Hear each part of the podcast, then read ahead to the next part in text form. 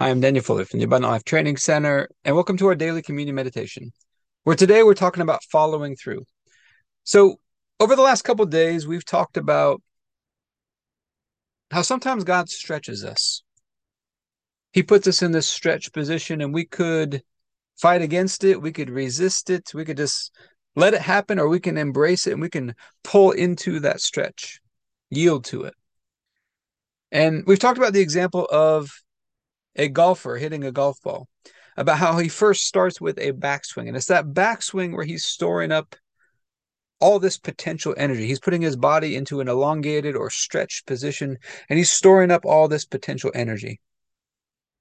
And then as he begins to move back toward the golf ball again to hit that golf ball, he doesn't just release everything all at once. He wants to start transferring his lower body toward the ball, but he wants to keep that club head back. He wants to let it lag behind just a little bit so it begins to create some torque and club head speed in his swing.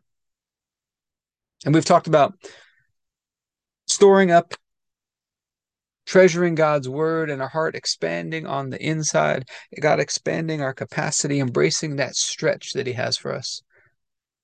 And then God sometimes doesn't release everything He has for us at once. Sometimes He holds it back just a little bit but it's actually for our benefit because it produces a more powerful impact in our life. And then we got to begin to transfer that power from that stored up position into the point of contact. And we talked about yesterday our verbal cue for that is stay in your seat. I played baseball in college and we had a hitting instructor. He's one of the best hitting instructors I've been around. And he had this verbal cue he would give his hitters as they're transferring that power into the point of contact, which was to stay in your seat. He had a way of teaching his hitters to use their hips and their legs. And it was like they were sitting in an imaginary chair. Well, we've been released from darkness, transferred into light. We've been raised up with Jesus. We've been seated at God's right hand, made one with him. And we got to begin to see life from that heavenly perspective. We got to stay in our seat, staying at rest in Christ, because that's what allows God to do the work. When we rest, God goes to work. And it begins to transfer that power. And we got to carry it through to the point of contact. Well, when we show up in everyday life, we make contact with the issues and the problems and the needs and the demands of life full of faith, full of trust, resting and trusting in God's grace, trusting at that point of contact rather than backing off of it, getting into fear or doubt or unbelief, meeting it with faith and trust that God's right there with us. We're transferring that power into that problem. But then we got to follow through. You see in baseball or in golf or a lot of these sports, you'll see a, a hitter will get to the point of contact and then they'll stop the swing. And it never produces the impact that it could if they would simply follow through all the way. Now, that hitting coach that I was telling you about, he also always talk about one of the most important aspects of the swing is finishing long and following through long and high. And I think the way that we do that is we set our minds on God's grace. We receive that grace at the point of contact. We've been storing it up. We release it out into the world. But then we got to follow through by keeping our eyes fixed on Jesus, keeping our eyes fixed on Him, and walking in love. Because faith works through love. How do we follow through? I think we love well. And so, Heavenly Father, we are asking for your help today. Help us to be people of tremendous follow through. We not only start things, we not only meet things head on, but we follow through tremendously. We follow through in love. We th- follow through in faith. We follow through by keeping our eyes fixed on you, on the things above. The Bible tells us to set our minds on the things above, the things of heaven. We're asking for your help to be great at following through. We're going to take communion over this, but why do we take communion every day? Jesus says, as often as you do this, remember me. The Apostle Paul says every time you take communion, you're proclaiming the death of Jesus. And in the case of a will or an inheritance, nothing happens until you prove the death.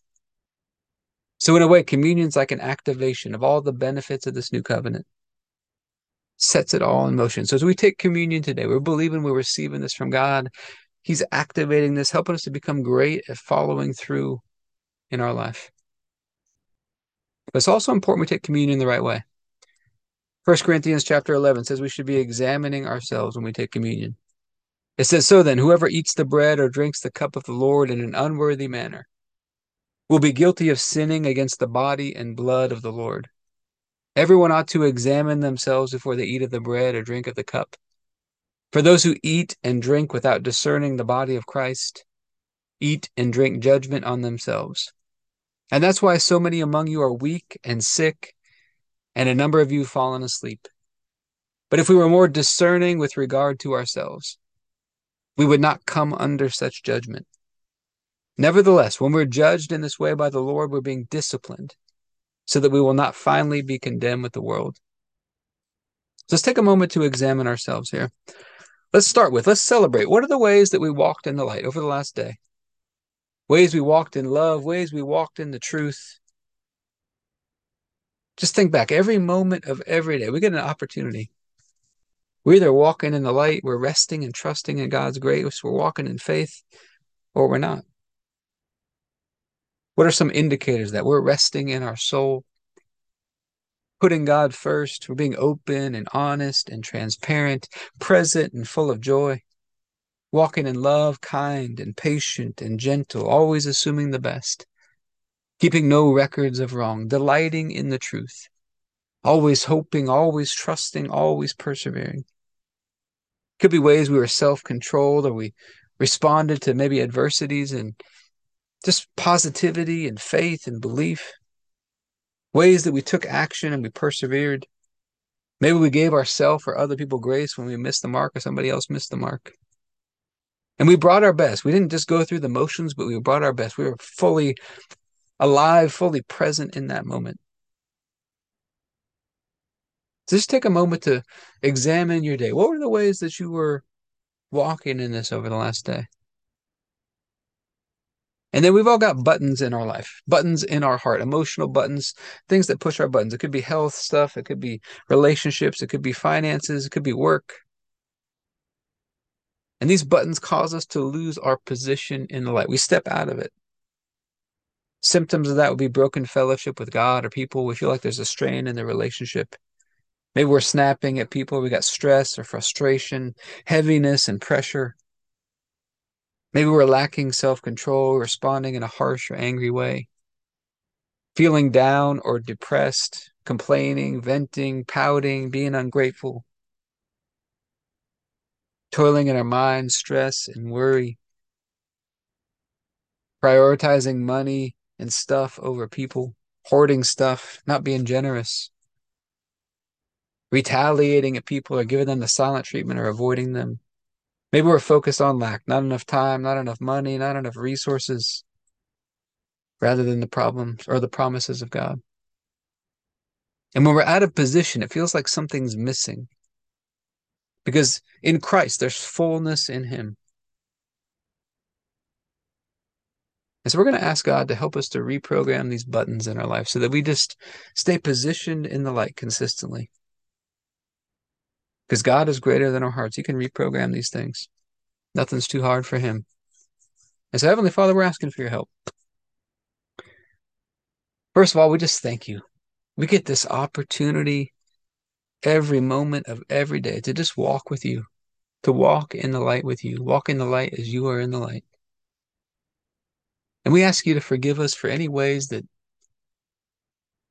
we lost our positioning, we responded in a way that was not you. We're going to forgive ourselves. We're going to take that pressure and condemnation off ourselves. If we have anybody else that we need to make peace in a relationship with, we're going to take those steps. We're going to humble ourselves and restore that peace in those relationships. Because peacemakers will be called the children of God, the sons of God. And Father, I thank you that what you put within us is more than enough to handle whatever comes at us in a beautiful, graceful way. I ask you to help you help us to grow and to cultivate what you put within us. So that we respond to whatever used to push our buttons. We respond in a whole new way with a, a beautiful, graceful way. And we thank you that the night Jesus was betrayed, he took the bread and said, This is my body spoken for you. Do this in remembrance of me. We'd all missed it. We'd all turned to our own ways, done things our own way.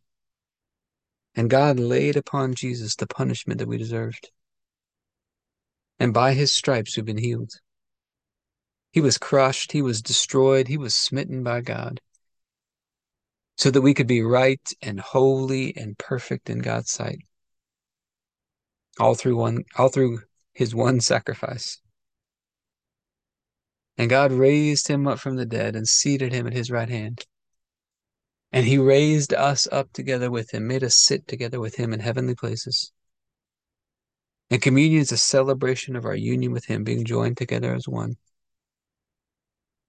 So, Father, I thank you for this bread and ask you to bless it in Jesus' name. If you have your bread, you can take your bread.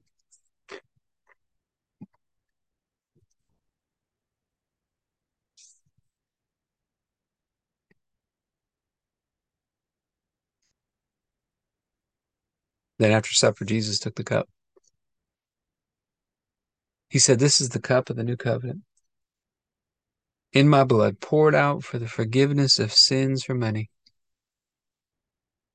It's the forgiveness of sins that releases us from darkness and transfers us into the light, into the kingdom of Jesus. And He's the great King. His blood washes us and cleanses us, gives us a fresh start in life. We get to walk out this day today in a covenant relationship with God, walking in the light with Him. So, Father, I thank you for this cup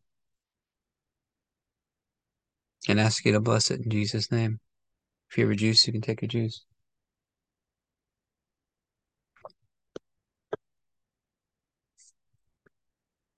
Right, let's talk about some practical application into our health and fitness. Let's get great at following through. You see a lot of people in the world that get started with health and fitness, start eating better, start exercising, but their follow through is not good. So part of what we're asking God for help with today is He's going to help us to be people who are great at following through. Let's take the first steps, and He's going to meet us there. He's going to carry us forward from there. But I hope this has been helpful for you today. If you'd like to be a part of what we're doing in the Abundant Life Blueprint, you go to the Abundant Life Training Center.com.